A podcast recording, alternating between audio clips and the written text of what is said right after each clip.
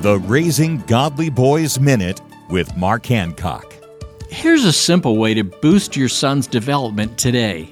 Researchers have coined a term called joint attention sequences to describe what happens when you make a connection with your son.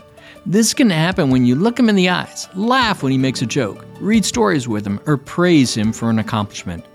In his book Raising Boys, author Steve Biddulph says these sequences are more than just moments of delight, they are crucial for your son's development.